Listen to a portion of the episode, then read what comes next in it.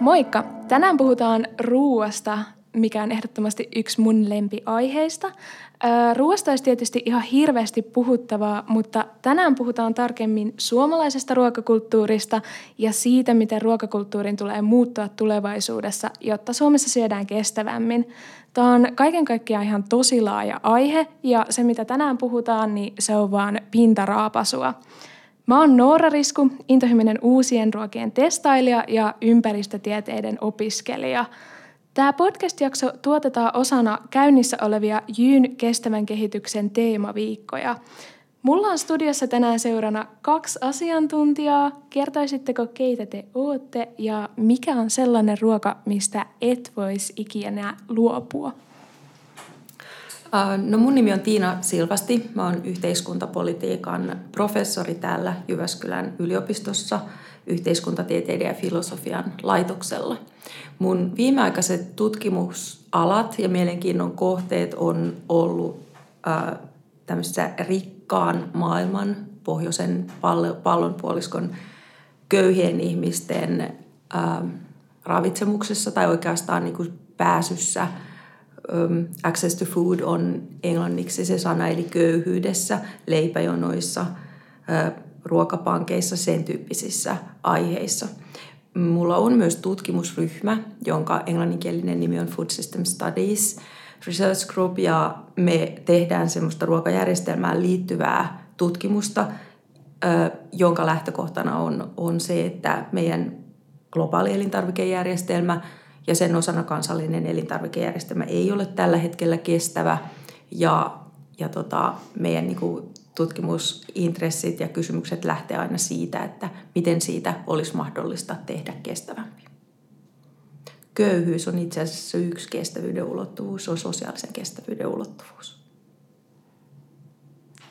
Ja sitten vielä ruoka, mistä sä et voisi niin, ruoka, josta mä Tämä oli, tämä oli tavattoman vaikea kysymys. Mä mietin että monta kertaa oikein. Sitten mä itse asiassa mä keskustelin tästä yhden kollegan kanssa lyhyesti eilen. Ja me oltiin ihan samoilla linjoilla, että hänen ensimmäinen nopea vastaus oli peruna. Ja sen on erittäin hyvä valinta myös kestävyyden näkökulmasta. Ja, ja muuten myös kulttuurin näkökulmasta. Mutta sitten mä päädyin kaurapuuroon ja se kyllä se peruste on se, että mä oon ainakin niin semmoinen vähän kausisyöppö, että välillä mulle maistuu joku tietty ruoka jonkun ajanjakson tosi hyvin ja paljon. Mä saatan vaikka tykkää linssikeitosta tosi paljon, mutta mä en jaksaisi syödä aina linssikeittoa. Mutta kaurapuro on niin neutraali ja sitä voi vaihdella tai varjoida aika paljon, niin ehkä se on semmoinen turvallinen valinta? Joo, mä oon Maarit Knuuttila ja mä oon Helsingin yliopiston kansatieteen dosentti ja mä oon itse asiassa koko mun yliopistourani ja sen jälkeisen ajan tutkinut suomalaista ruokakulttuuria, mutta mm, lähinnä niin kuin perinteen käsitteen kautta, että suomalainen ruokaperinne on mulle se kaikista läheisin juttu. Ja mitä mä siis teen työkseni tällä hetkellä, niin mä toimin erilaisissa projekteissa. Eli mun tehtävä usein on ollut tuoda näihin esimerkiksi vaikka matkailuprojekteihin tämä suomalaisen ruokakulttuurin ja ruokaperinteen näkökulma. Ja sitten mun, mun taustaan liittyy myös tällainen niin kuin tekijätausta, että mä oon myös keittiömestari. Ja mä luulen, että se mun tekijyyden kautta mä oon ehkä pystynyt saamaan ruoasta aika paljon irti tai ruokakulttuurista ja kun mun yksi kiinnostuksen kohde on keittokirjat, niin käydä niinku niitä keittokirja-aineistoja läpi mun, mun taitojen kautta. Ja mitäs mä muuta vielä kertoisin? No jos puhutaan tästä, mikä ruoka sulle on tärkeää tai mulle, niin tota, mä mietin tätä ja tämä oli tosi hyvä, että sä kysyit, sanoit tämän, että mikä ruoka on merkittävä, koska meillä Suomessa aika usein, kun me puhutaan ruokakulttuurista, niin meille niin kuin, me ei olla sitä käsitettä tavallaan niin kuin laajennettu. Et me puhutaan esimerkiksi ruuasta, vaikka ne olisi multaporkkanoita. Vaikka meidän pitäisi ehkä puhua ruoka-aineista, ruokalajeista, niin sen takia mäkin jouduin vähän ongelmiin tämän, että mikä ruoka. Mutta sitten mä ajattelin, että leipä on ruokaa. Peruna on ruoka-aine ja tota, mulla oli myös tämä leipä ja peruna, että peruna tai leipä. Mutta leipä on siinä mielessä ongelmallinen, koska se vaatii aina, se kutsuu mukaansa aina päälle, päällyksiä, että sitä harvoin tulee syötyä semmoisena. Mutta sitten mä ajattelin, että jos mä saan laittaa tähän ruoka-aine, niin kyllä se ehkä olisi suola, vaikka se on hirveän epäterveellistä niin kuin runsaasti käytettynä. Mutta mä mietin, että jos mun keittiössä ei olisi suolaa, niin se olisi kyllä mahdottomuuden huippu, sanotaanko näin. niin mä päädyin sitten siihen. Kyllä se suolaton puurokin on vähän, mutta... Kyllä se menee, mutta... Se menee, mutta toi on ihan pointti. Joo, mm. joo. Itse asiassa mä huomaan nyt, että kuinka monelta eri näkökulmalta tätä kysymystä voi lähestyä, mutta se on hyvä. Mennään sitten vielä vähän määrittelykysymyksiin. Eli Maarit Knuuttila, mitä tarkoitetaan suomalaisella ruokakulttuurilla? Tämmöinen pieni kysymys tähän. No, öö, mä ajattelin, että puhutaan vain ruokakulttuurista ylipäätään niin kuin tutkijan näkökulmasta. Öö, ja miten olisi hyvä lähteä määrittelemään tätä käsitettä on mun mielestä kysyä, että miten. Öö, miten erilaiset yhteisöt ö, ovat tottuneet niin kuin järjestelemään näitä materiaalisia prosesseja, mitä siihen kuuluu, kun meille kaikille maailmassa on yhteistä tämä syöminen ja kuka ei siitä, sitä voi välttää. Ja sitten toisaalta niin me ei olla siinä, että me ollaan niin tämmöisiä kulttuuriolentoja, ruoallisia kulttuuriolentoja siinä mielessä, että kaikkialla maailmassa ruoka jollakin tavalla käsitellään, että harva syö pellosta tai raakaa lihaa, että tappaisi jonkun eläimen ja alkaisi sitä sitten noin. Eli se miten sit, ni, sitä ruoallista sitä prosessia tai kokonaisuutta, kokonaisuutta toteutetaan, että se on ehkä se, se asia siinä ja mm, sitten se miten, niin sitä tietenkin säätelevät kaikki kulttuuriset arvot, mallit, perinteet ja tietenkin olosuhteet, että mitä kenenkin ympärillä sattuu olemaan. Että ruo- valmistus on semmoista olosuhde, oh, miten mä nyt sanoisin sen, kiinnittynein niin tosi voimakkaasti niihin olosuhteisiin. Mm. Ja sitten tästä niin kuin käytännöllisenä esimerkkinä tässä miten, niin mä voisin kertoa lyhyesti, kun mä asuin Kiinassa tosi monta vuotta, niin jos järjestellään niin kuin ateria, niin meillähän siinä on se pääruoka. Se on yleensä joku proteiinipitoinen ja sitten on joku hiilihydraattilisäke ja sitten on kasvislisäke. Näin niin kuin lähtökohtaisesti ja meillä on lautasmallit ja kaikki. Mutta sitten kiinalainen ajatteleekin näin, että on chai-ruokia ja fan-ruokia. Eli ne chai on kaikki niin kuin just vaikka nämä liharuuat, kalaruuat, kasvisruuat, ne on niin kuin omia kokonaisuuksiansa. Ja se fan eli pääruoka on sitten se mm, päähi, niin kuin hiilihydraatti. Eli se on riisi tai sitten ne on nuudeleita tai sellaisia paotseja, semmoisia pullia. Mutta niissä on aina mukana tämä hiilihydraattielementti. Ja jos ollaan vaikka niin kuin mm, kiinalaisella banketilla, niin ensin tulee ne chai-ruuat, että ihmiset syö niin kuin tavallaan niin kuin ekana niin kuin niitä, ne ei ole pääruokia, vaan ne on niitä sellaisia merkittäviä ruokia, sanotaanko näin. Ja sitten viimeisenä tulee se riisi ja se, tai se nuudeli ja sillä niin kuin täytetään vatsa. Mutta kotioloissa se fän tulee niin kuin ekana, se riisikuppi ja sitten sen päälle sitten. Ja meillä siis, että tässä näkyy ihan selkeä tämmöinen ero, miten. Että tätä tarkoitetaan ruokakulttuurilla. Joo, tosi kiinnostavaa. Kiitos. Ää, Tiina Silvasti, miten sitten määritellään kestävyys ja varsinkin kun puhutaan ruoasta? No silloin kun lähdetään ajattelemaan sitä kestävyyttä, niin ajatellaan itse asiassa koko ruokajärjestelmää. Eli ajatellaan vähintäänkin jo sitä maataloutta, mutta kyllä realistisempaa olisi ajatella jo maatalouden tuotantopanoksia, eli ajatella sitä, että miten se maatilalla se työ tehdään. Eli meillähän on täysin fossiiliriippuvainen maatalous globaalisti. Ja, ja myös iso osa lannoitteista, keinolannoitteista on öljypohjaisia. Me tiedetään, että öljy tai mineraalien käyttäminen, kaivannaisten käyttäminen lannoitteisiin ei ole välttämättä ihan kamalan kestävä. No sitten on se maatilalla tapahtuva työ ja sitten on se koko ketju tavallaan siitä sen ruoan jalostamisesta, niin kuin Maarit sanoi, niin me harvoin syödään jalostamatonta ruokaa, että jollain tavalla se jalostetaan joko kotona keittiössä tai sitten jossain tehtaassa usea, useasti. Ja sitten sitä ketjua tullaan eteenpäin kauppoihin asti ja sitten lopulta kuluttajalle asti.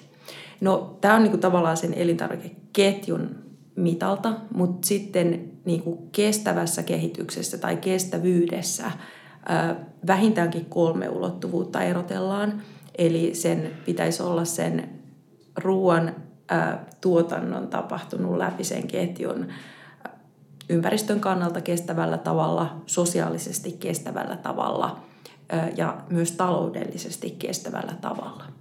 Ja tota, tämän, joskus puhutaan myös kulttuurisesta kestävyydestä ja mä useimmiten sijoitan sen itse sen sosiaalisen kestävyyden alle. Mutta siis sehän on niin kuin ehdottomasti siellä niin kuin läsnä. Aivan että mitä se, kun äsken niin kuin Maarit puhui siitä, että mitä niin kuin ruokakulttuuri on, niin musta niin kuin tosi mukavalla tavalla tuli esille siinä se, että se kiinnittyy hyvin vahvasti siihen paikkaan. Mm. Ja tämä on ehkä niin kuin yksi kohta, mikä niin kuin siinä kestävyydessä on kiinnostavaa, että nythän me ollaan irrotettu se ruokapaikasta. Et nyt niin kuin ikään kuin lähiruokapuhe pyrkii palauttamaan ruokaa takaisin paikalleen ja sesonkiajattelu pyrkii niin kuin palauttamaan sitä. Mutta mut tämä niinku tavallaan tämmöinen niinku ehkä ruokaketjun kapitalisoituminen ja markkinoistuminen on tuonut meille tämmöisen jatkuvan sesongen kaikissa tuotteissa. Ja sitten nämä on niitä kysymyksiä, joissa niinku kulttuuri ja kestävyys tai kestämättömyys ehkä kohtaa. Joo, vitsi. Nämä oli ihan tosi kiinnostavia jo nämä teidän tota, määrittelyt, mutta mä haluaisin mennä vähän vielä syvemmälle, että miten teidän mielestä sitten suomalainen ruokakulttuuri on muuttunut nimenomaan kestävyyden näkökulmasta, niin vaikka sanotaan sotien jälkeen niin tähän päivään? Aloitanko mä vai? Aloita vaan. Siis tota, me ollaan siirrytty tämmöisestä omavaraistaloudesta tai varastointitaloudesta tai vaihdantataloudesta pikkuhiljaa tavallaan niin kuin tämmöiseen niin kuin globaaliin systeemiin, mitä tulee ruoka-aineisiin. Ja tota, tämä merkkipaalu tai tämmöiset merkittävät, mm, merkittävä ajankohta on ehkä 50-60-luku, siitä sitten 70-luvulle mentäessä, jolloin tota, suomalaiset keittiöt aika nopeasti teknistyivät. Eli tuli sähköhelloja ja jääkaappeja ja pakastimia. Ja sitten samanaikaisesti myöskin niin kuin 50-luvun loppupuolelta alkoi tulla enemmän tämmöisiä niin kuin kauppaliikkeitä, semmoisia vähän niin kuin mitä meilläkin on nyt tämmöinen markettia tällä tavalla, joka otti tavallaan hoitaakseen osan siitä kotitalouden aikaisemmasta työtaakasta, sanotaanko näin työtaakka, että säilö, säilömiset ja säilyttämiset. Eli kun tätä ennen oltiin niin kuin kellarikulttuurin varassa ja se, mitä sä just puhuit, tämän paikallisuuden varassa. Eli kaikki oli aika lähellä sua tai vaihdettiin tällä tavalla ja kaupasta ostettiin ehkä sellaisia, mitä just tarvii, vaikka suola, mausteet ja sitten jotain tiettyjä ja sitten juhliin aina erikoisuuksia, niin kuin riisi tai se, tämmöiset sekahedelmät, mitä ei saanut siitä, siitä meidän läheltä. Ja, et se on semmoinen vedenjakaja ja sieltä 50-60-luvulta voidaan niin kuin nähdä jo tämmöisiä, niin kuin, en mä nyt sano kerskakulutuksen, mutta tämmöisiä niin kuin, niitä nousevan niitä seikkoja, joista me nyt ollaan huolissaan. Esimerkiksi 50-luvun loppupuolella niin lanseerattiin tällaiset kuin muovipussit, muoviastiat. Sitten tuli tämä talousfolio ja kodin pienkoneet ja just tämä pakastimen käyttö, joka ei kuitenkaan ole niin järkevää, vaikka se kuulostaa hirveän hyvältä, kun sä laitat omat marjat pakastimeen, mutta näin. Ja sitten 70-luku, kun tota elintaso nousi aika voimakkaasti, niin tämä lihan, punaisen lihan kuluttamisen ponnahtaminen, sanotaanko näin. Että mun mielestä nämä on ehkä ne tämmöisiä kriittisiä kohtia tai mitä sä oot mieltä? No ne on oikeastaan varmaan ihan ne samat kohdat, jotka, jotka niinku tavallaan ö, koettelee sitä mm. kestävyyttä. Ja, ja tota, tavallaan oikeastaan ihan semmoinen lähtökohta, mikä on hyvä muistaa, että, että aina kun tuotetaan ruokaa, puututaan luonnon kulkuihin. Ja, ja tota, mä oon joskus onnistunut jonkun ihmisen hermostuttamaan, kun joku on ö, kauhean kovasti sydämessään luomutuotantoon niin kuin sitoutunut. Ja, ja sitten kun mä oon kuunnellut semmoista vähän niin kuin luomuuskovaista puhetta aikana, niin sitten mä oon sanonut, että kuule kaikki ruoan tuottaminen on luontoon puuttumista. Että mm. kun raivataan peltoa, anteeksi metsää pelloksi, niin siinä puututaan voimakkaasti luontoon. Tai että, että harva erää elää niin kuin keräilytaloudessa, että käy vaan poimimassa sieniä ja marjoja ja sanotaanko näin, että se energian mm. saaminen sillä tavalla, että niin kuin riittävä energia, se ei ole ihan mahdollistakaan. Ja tosiaan meillä ihan ihan niin kuin kestävyydenkin kannalta, niin toi varmaan sodan jälkeen, täällä oli niin tavattoman köyhä, Suomi oli yksi Euroopan köyhimmistä maista vielä niin kuin ennen ensimmäistä, ennen toistakin maailmansotaa, ja sitten sodan jälkeen kuitenkin sitten lähdettiin, talous lähti voimakkaasti kasvamaan, ja kyllähän toi varmaan ihan niin kuin globaalistikin kylmäketjujen mm. syntyminen, kylmälaitteiden – kehittyminen sellaisiksi, että pystytään oikeasti ympäri maailmaa kuljettamaan sellaisia elintarvikkeita, jotka ennen olisi pilaantunut matkalla. Niin se on ollut yksi tämmöinen iso iso asia. Ja totta kai nyt me heti huomataan se, että silloin kun niinku joidenkin asioiden saatavuus tulee ylipäätään, että me ylipäätään saadaan niitä. Ja jos niiden saatavuus helpottuu ja niiden hinnat laskee sellaiselle tasolle, että suuret massat pystyy hyödyntämään, niin Joo. silloin ne hyvin nopeasti tulee myös sinne koteihin ja siihen ruokakulttuuriin. Niin tähän lisäten, että ei voi sanoa, ettäkö tämmöinen sata vuotta sitten elänyt ihminen ei olisi himoinnut näitä siirtomaa tavara kaupan tuotteita. Mm-hmm. Ja sen, sen osoittaa tietenkin se, että ni, ne oli niin arvokkaita ja arvokkaina pidettyjä, että niitä haluttiin sitten juhlatilaisuuksissa ja häissä, no ei niinkään hautajaisissa, mutta häissä ja jouluna ja tällä tavalla käyttää. Mm. Eli, eli tämä omavaraistalous, niin sekin on tietynlainen myytti. Ja itse asiassa oli paljon talouksia, jotka ei pystynyt elämään omavaraistaloutta, kun ihan ehkä syksyn satokauden jälkeen kuukauden tai pari. Mutta mikä silloin oli mun mielestä niinku sellainen tavallaan arvostettava asia oli toi kellarikulttuuri. Se, että jos ihmisellä on maakellari, niin on, voiko olla sen niin kuin kestävämpää säilöntämuotoa tavallaan tai säilyttämismuotoa? Mm.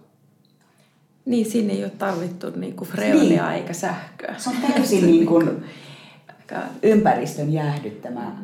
Kiinnostavaa, joo. Niin. Mutta sitten se, mitä, mistä tänä päivänä puhutaan paljon ja joka oli tänään ainakin Ylen uutisissakin mm. ehdin huomaamaan, oli just toi lihankulutus, mm. jonka myös mainitsit. Ja sehän on ihan totta. Mä en paljon äh, kauheasti tehnyt taustatyötä, mutta mä katoin ne lihankulutustaulukot mm. vielä. Niin tosiaan niin kuin 50-luvusta alkaen niin kuin, niin kuin kaksinkertaistunut lihan käyttö. Ja, ja tota, 50-luvullakin ihmiset kumminkin eli ihan hyvää elämää varmasti. Mm. Ei me haluta sinne palata edes meidän ruokavaliossa edes kestävyyden nimissä. En mä tarkoita sitä, mutta mä tarkoitan vain sitä, että se lihan arvostus on, on myös niin kuin kasvanut ja mun ymmärrys tällä hetkellä, tai mä jään aina vähän miettimään niitä, että siellähän tapahtuu sen tyyppistä muutosta on tapahtunut jonkun aikaa, että siipikarjan käytännössä meillä broilerin kulutus on kasvanut aika paljon. Naudan lihan kulutus pysyy aika tasaisena. Ja onko oikeassa, että se on meillä ehkä se arvostetuin liha? No kyllä, kyllä jos ajatellaan esimerkiksi tällä tavalla kulttuurisesti just, että, niin. Että mikä olisi sellainen hienoin ruoka, mitä ihminen ravintolassa söisi, niin se olisi mieskeittiömestarin paistama tai siis tommonen ruoan huipen. Se ei ole naiskylmä tai naiskeittäjän keittämä lihapulla, vaan se on niin kuin, joo. Se on se Tämä broileri-asia on aika jännittävä siinä mielessä, että kun mä oon lukenut noita vanhempia artikkeleita, niin siinä oli yksi sellainen, missä tämmöinen käytiin tutkailemassa vähän Amerikassa itse asiassa, että miten siellä elellään.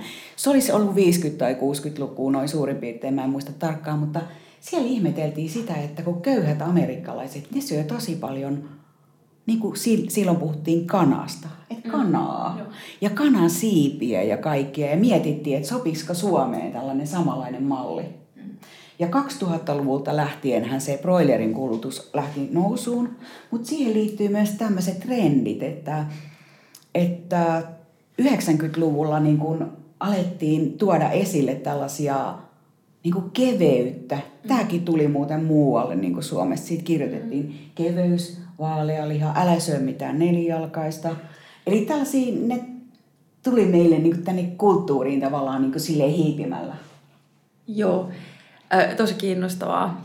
Ihan niin kuin, oikeastaan pystyy melkein muistamaankin, että miten se on lähtenyt. Siihen liittyy tietynlainen, joissain tutkimuksissa on selitetty sitä, että meillä ihmisillä tahtoo olla myös tapana, niin kuin, meillä on sellaisia arvohierarkioita tai mm. arvostushierarkioita.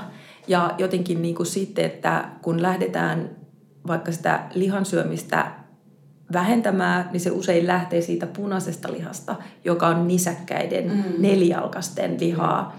Ja vielä sielläkin ehkä, että meillähän on kulttuurisesti, että hevosen lihan syöminen ei oikein ehkä mene, vaikka me tiedetään, että Meetwurstista sitä varmaan on, mutta sitä ei oikein saa sanoa, koska hevonen ei kuulu syötävien Joo. joukkoon.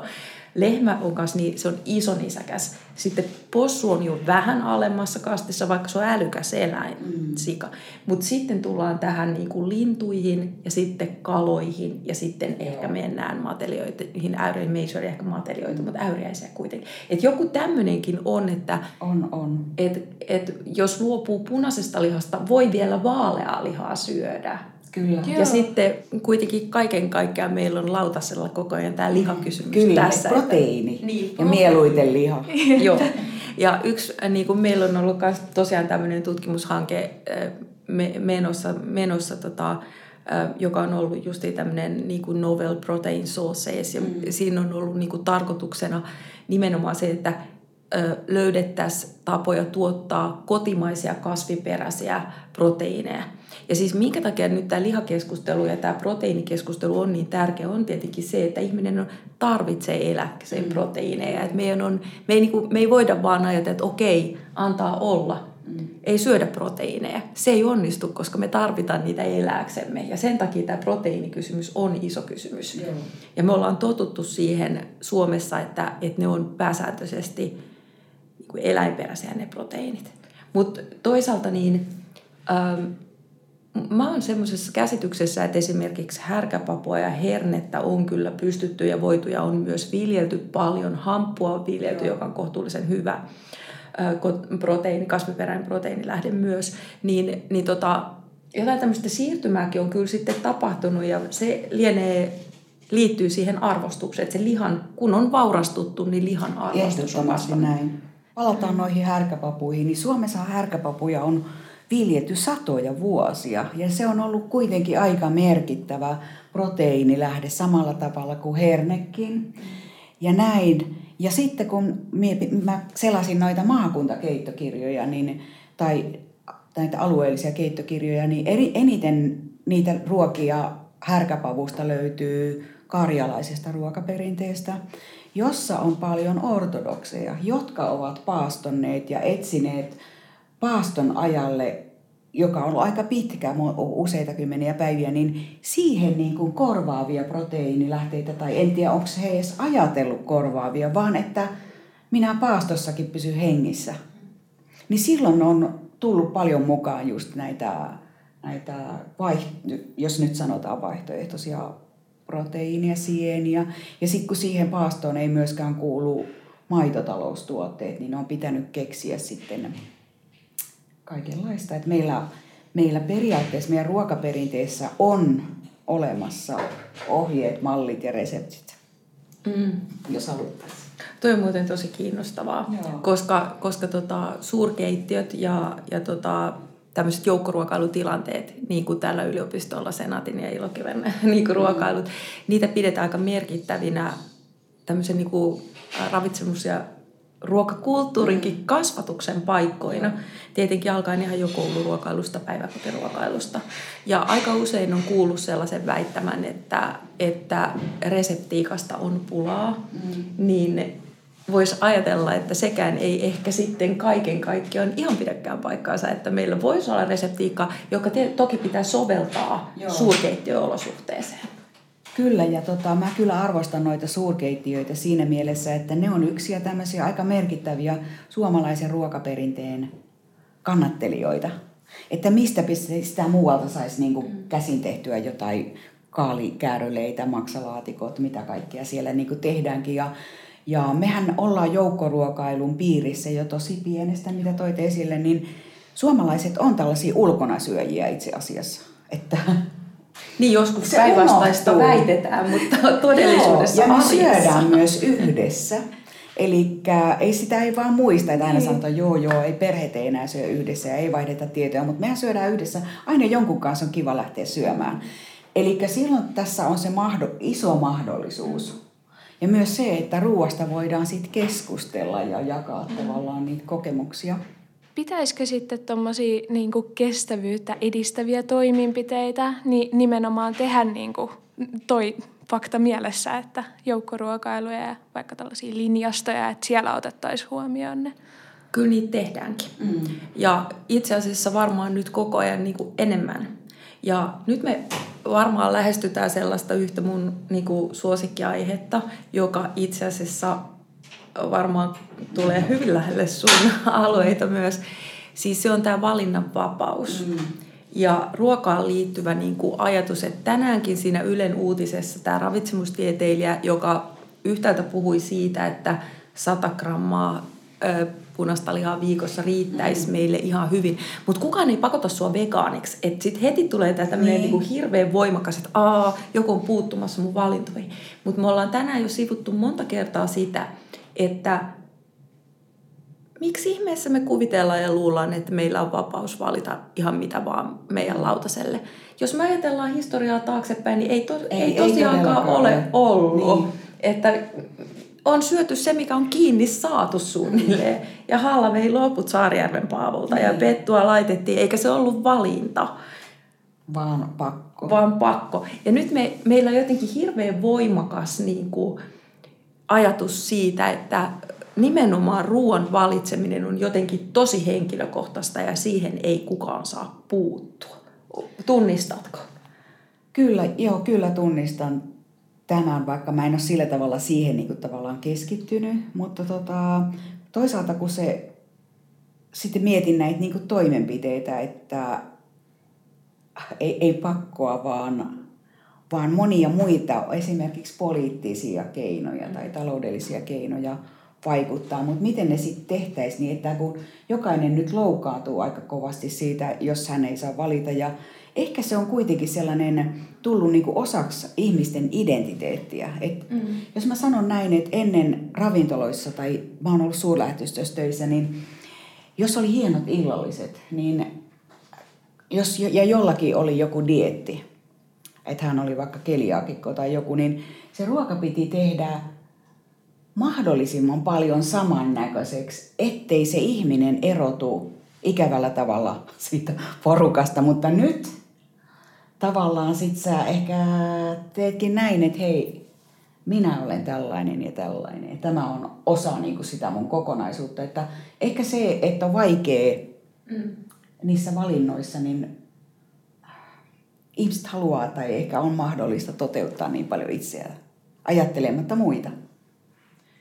Siis mä, kans, mä niinku paljon aj- ajattelen tätä ja, ja mua häkellyttää ja hämmentää se, että et esimerkiksi joku kasvisruokapäivä viikossa mm.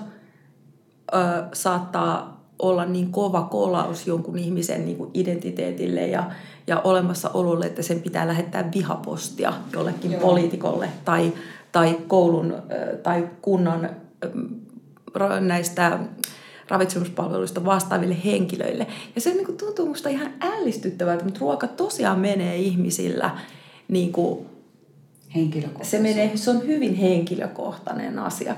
Ja, ja tota, tämä keskustelu just esimerkiksi ruoan hinnasta ja veroohjauksesta, niin sit, sehän niin aina silloin tällöin pulpahtaa, mutta siihenkin tosi nopeasti tutkimuslaitoksissa, nyt tarkoitan taloudellisia tutkimuslaitoksia, tai sitten niin kuin poliittisella rintamalla, tai itse asiassa asiantuntijapuheenvuoroissakin niin kuin, niin kuin aletaan niin kuin tavallaan viemään siltä, että joo, no ei se, että sen pitäisi olla niin tuntuva sen hinnan äh, korotuksen, ja että et ei se toimi, ja miten se toteutetaan järkevästi, ja, ja niin kuin tavallaan niin kuin kieltäydytään siitä ajatuksesta, että, että hinnalla voitaisiin ohjata valintoja vaikka mä luulen, että on se aika hyvä. Että toisaalta kun se ruoka on siellä markkinoilla, niin kyllähän sillä hinnalla voidaan ohjata.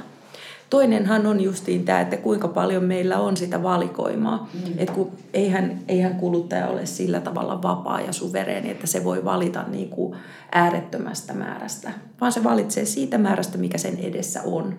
Mikä on kaupan hyllyssä Joo. tai linjastossa. Mä oon miettinyt myös näitä kauppaliikkeitä, että miksi ei ole enemmän esimerkiksi panostettu siihen, että tuotteissa näkyisi vaikka niiden jollain tapaa niiden hiilijalanjälki tai joku muu vastaava, vaan se jätetään se ihmisen oman ö, tavallaan in, intressin kontolle, kun taas se voisi olla esimerkiksi suoraan näin, että hei, valittepa tästä hyllystä tai tästä osiosta, niin voit tehdä tämmöisiä ja tämmöisen teon, ja tämä valintasi vaikuttaa sillä tavalla.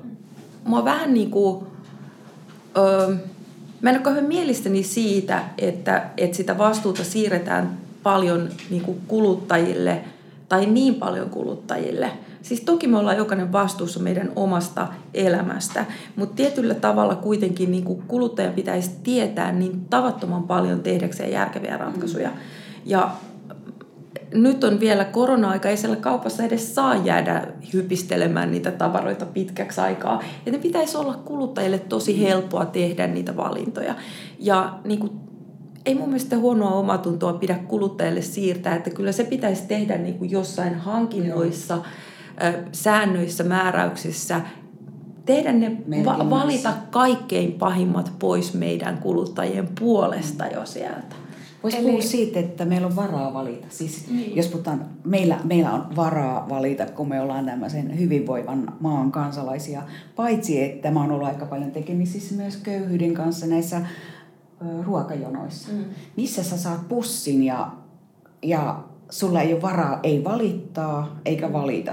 Ja sitten jos vähän sä vaikka sanoisit, että on aika lihapitoinen tämä pussi, niin sitten tulee tämä meidän tämmöinen yksi kulttuurinen ulottuvuus, tämä, että hei, oppa kiitollinen siitä, että olet tänäkin päivänä saanut sen, sen ruoan ja tyydy siihen. Eli t- meilläkin on sellaisia mustia aukkoja tässä ruokakulttuurissa. Mun mielestä on hyvä pointti, että ottaa siihen mukaan sen, että ei kaikilla ole tosiaan niin. varaa valita, vaikka sitten toisaalta puhutaan siitä massiivisesta valikoimasta supermarketeissa.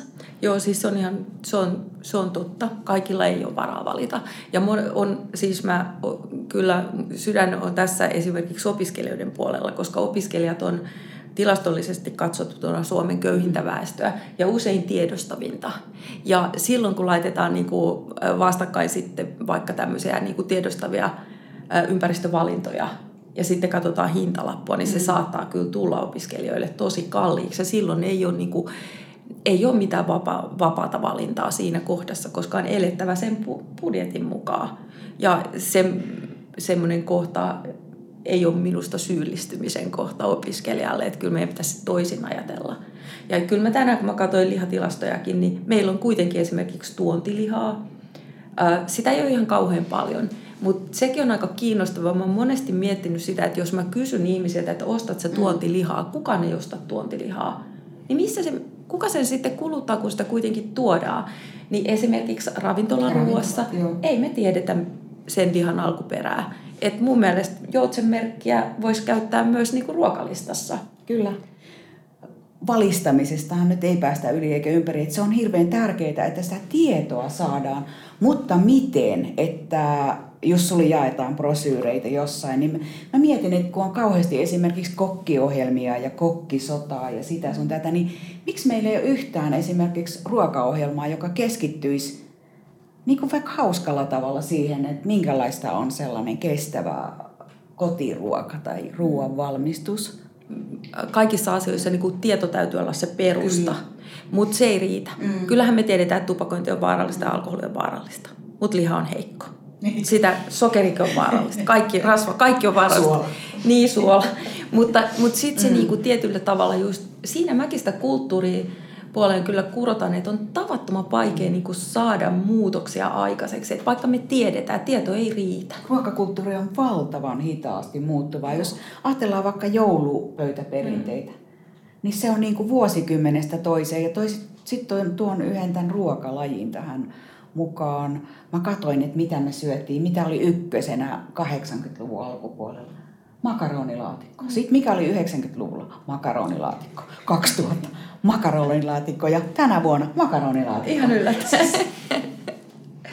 siis se on niin, kuin niin raskas jotenkin se koneisto. Joo. Joo.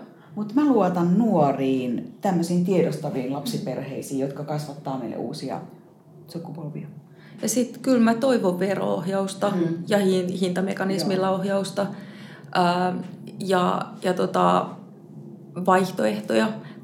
Mutta nyt me tullaan taas kulttuuriin, että mehän ollaan niinku tavattoman sillä huonoja kokeilemaan mm. ja omaksumaan uutta. Että niinku se makujemme orjaa hiukan siinä, mutta kyllä mä nyt joka tapauksessa lähden siitä, että tätä ei voi jättää yksilölle. Mutta mm. yksilöä tarvitaan, totta kai yksilö tekee valintoja paljon, mutta niitä valintoja voidaan ohjata. Ja siellä on erilaisia keinoja. Hintamekanismi, mm. verot, se mitä tarjotaan esimerkiksi joukkoruokailutilanteissa. Kaupoissa. Kaupoissa, tuoteasettelu, mainonta, markkinointi. Sitten silloin voitaisiin ottaa varmaan tämmöisiä moderneja keinoja, joita sitten jotkut somekanavat, muut, just tämmöiset niin kevyemmät kulttuurin tuotteet, joita voidaan valjastaa, pelillistäminen. Me tarvitaan nyt ihan kaikki keinot. Mutta yksi, mikä tässä tietenkin on sellainen, voi olla sellainen kompastuskivi, on toi, jos haluaa tehdä tällaisia siirtymiä, eh, on taidot. Mm. Eli osaaks ihmiset enää keittää. Ja mun mielestä makaronilaatikko on tosi hyvä esimerkki siitä, että se kestää vuosikymmenestä toiseen, mutta se on mahdollista niin kuin päivittää jollain härkiksellä mm. tai ja kauramaidolla. Ja kananmunika siinä ei välttämättä tarvita. Se neste voi olla pelkästään niin kuin liemi mm. pohjainen. Eli pitäisi ehkä enemmän perata sitä meidän omaa ruokarepertuaria ja miettiä, että mitä me voitaisiin, että me saataisiin edelleen säilyttääkin se, koska se on tärkeä asia meille, se meidän omanlainen ruokakulttuuri. Me saataisiin säilyttää se, mutta me voitaisiin päivittää sitä järkevästi. Ja, ja siinäkin me tullaan taas tähän kulttuuriseen mm. viipeeseen. Mm. Äh, jossain vaiheessa mä muistan, että tämmöiset kasvissyöjät ja heitä niin kuin kritisoitiin siitä, että, joo, no, että jos sä oot kerran kasvissyöjä, niin pakko sun on sit saada soija nakkeja. Mm. Nakit on lihaa. Ja tämä keskusteluhan menee meillä koko ajan näitä mm. lihaa korvaavien kasvistuotteiden joo. rinnalla, joka on älytön keskustelu. Koska eihän se, siis se kysymyshän on siitä raaka-aineesta.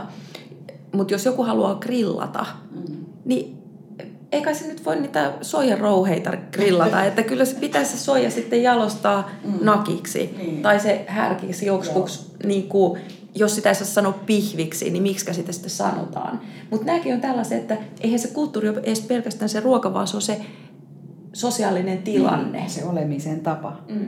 Mä oon miettinyt myös tätä, että mua se ei sinänsä häiritse ollenkaan tavallaan, että tulee näitä moving mountains pihvejä ja ynnä muita ja näin, mutta sitä mä oon miettinyt niin pitkälle tulevaisuuteen, että miksi meillä ei lähde kehittymään uutta reseptiikkaa. Mm. Eli tota, nyt jos luetaan vaikka Gloria ruoka ja viiniä, tällaisia ruokalehtiä, niin uutuudet ja trendit, ne tulee muualta, muiden maiden ruokaperinteistä, mikä mun mielestä on jotenkin hölmö asia, että eikö keksitä mitään muuta. Mä lähden tästä nyt aasin sillalla, niin. kun alkaa aikalla vähän tiukella, mutta tota, toi itse asiassa tuohon mun seuraavaan kysymykseen, että onko Suomessa sitten itsellä niin tosi hyviä sellaisia kestäviä toimintatapoja jo olemassa, että miten me voitaisiin tulevaisuudessa vielä vähän parantaa tai ehkä korostaa? No siis jos nyt lähtee taas sinne systeemitasolle, niin suomalainen maatalous on kuitenkin melko puhdasta. Mm. Meillä on melko puhdas ympäristö. Se ei ole täydellinen ja se ei pysy puhtana, jos emme pidetä siitä huolta. Meidän karjan kasvatus on kohtuullista eläinten oikeuksien puolesta, vaikka sielläkin on ihan varmasti tekemistä. Sitten jos ajatellaan sitä, että meillä ei käytetä ihan hirveästi riistotyövoimaa, mitä esimerkiksi Etelä-Euroopan maissa käytetään poimimassa marjoja, vihanneksia, mutta nythän meillekin tämä ilmiö on tulossa. Ja tämä kaikki itse asiassa palautuu, kaikki mitä mä oon sanonut, palautuu ruoan hintaan. Et kun me, me se ajatus on, että ruoan pitää olla halpaa. Ja kun ruoka ei voi olla halpaa, jos me ajatellaan sitä, että kuinka paljon siihen käytetään luonnonresursseja ja työvoimaa ja kuljetusta. Joo. Niin nämä on nyt tämmöisiä systeemitasoisia. Kulttuurisesti äh, mä kyllä vähän teitä Maaritille tässä palloa, että et siis mä oon kyllä monesti ajatellut, että meidän omat perinneruuathan on tosi kestäviä. On, kyllä. Ainoa, että tota, monet, monet näistä ruuista tota, vaatii tietenkin hauduttamista ja tämmöistä, mutta ei prosessointia oikein voi tehdä sillä tavalla, että sä et siihen oikein niin kuin, käyttäisi esimerkiksi energiaa. Mutta sitten meillä on, niin kun, mie, on miettinyt tosi paljon esimerkiksi sitä, miten meillä on ollut taito sekä samanaikaisesti lämmittää ja sitten käyt, valmistaa ruokaa. Eli kun on ollut puulämmittiset uunit, niin niitä on käytetty tehokkaasti ruoavalmistukseen. Se on yksi. Sitten tietenkin tämä meidän kellarikulttuuri, se on toinen, mihin periaatteessa niin kun voisi vaikka palata. Ja sitten kyllä mä niin kuin arvostan suomalaisia siinä, että me on säilytetty toi keräilykulttuuri. Ja nyt sen huomasi tänä korona-aikana, miten paljon ihmiset, ja varsinkin kun ei tullut tämä halpatyövoima, mm. miten paljon ihmiset kuitenkin on valmiita niin kuin, niin kuin, mm, tällä tavalla kestävästi käyttämään luontoa hyväksi, että poimimalla marjoja ja sieniä ja ehkä, ehkä tämmöinen kalastus, pien onkikalastaminen ja kaikki tämmöinen on lisääntynyt. Että meillä on tavat ja meillä on keinot. Ja me vielä osataan. Niin. Että se onneksi marjastaminen ei ole niin vaikeaa. Niin. Sienestäminen vaatii vähän enemmän lajituntemusta. Joo, että meillä on mun mielestä niin kuin paljon tällaisia hyviä elementtejä mm. olemassa. Joo. Kohta alkaa olla lounasaika ja mä haluaisin mennä vielä tämmöiseen ajatusleikkiin, että me oltaisiin vuodessa 2050. Mitä meillä olisi lounaalla?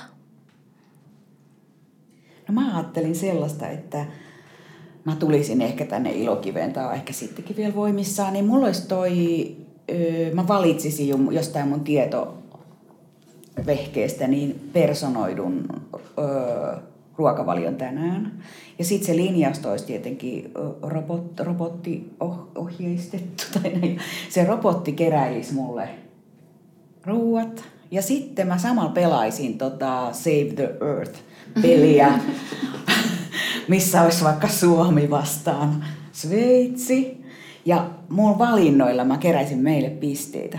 Mutta sitten jos mä sortuisin lihaan, jota ehkä en mä tiedä kuinka sitä olisi sitten, niin sitten tulisi sellainen hirveä pistekato. Mutta siellä saattaisi olla se makaronilaatikko härkiksellä. Mm. Me itse asiassa ajattelin ihan sama makaronilaatikkoa. se todennäköisesti löytyisi listalta vielä silloinkin. Niin. Mutta sitten jos ajattelee semmoisia vähän futuristisia mm. ajatuksia, niin, niin nythän meillä on niinku erilaista in vitro eli keinolihaa mm. ja näitä lihaa korvaavia tuotteita. Siis keinoliha tarkoittaa sitä, että se tehdään ihan Täysin eläimen solu, solu. Joo, kantasoluista. Ei se ole niinku oikeasti lihaa, vaikka se ei ole kasvanut koskaan elävässä eläimessä. Uh, tai sitten voi olla tämmöisiä ilman typestä sidottuja proteiinihiutaleita. Mm. Vaikea kuvitella, että miten niistä saadaan maistuvia et yksi asiahan on kuitenkin se ruoan maistuvuus, se on tosi tärkeä, tärkeä asia. Soluista jos, kasvatettua tomaattimassa. Jotain sellaista, niin ajattelee. Voi, vois, siis ne raaka Mutta tavallaan mä en ole niin futuristi, että mä oikeasti uskoisin, että nämä lyö läpi ihan hirveän nopeasti.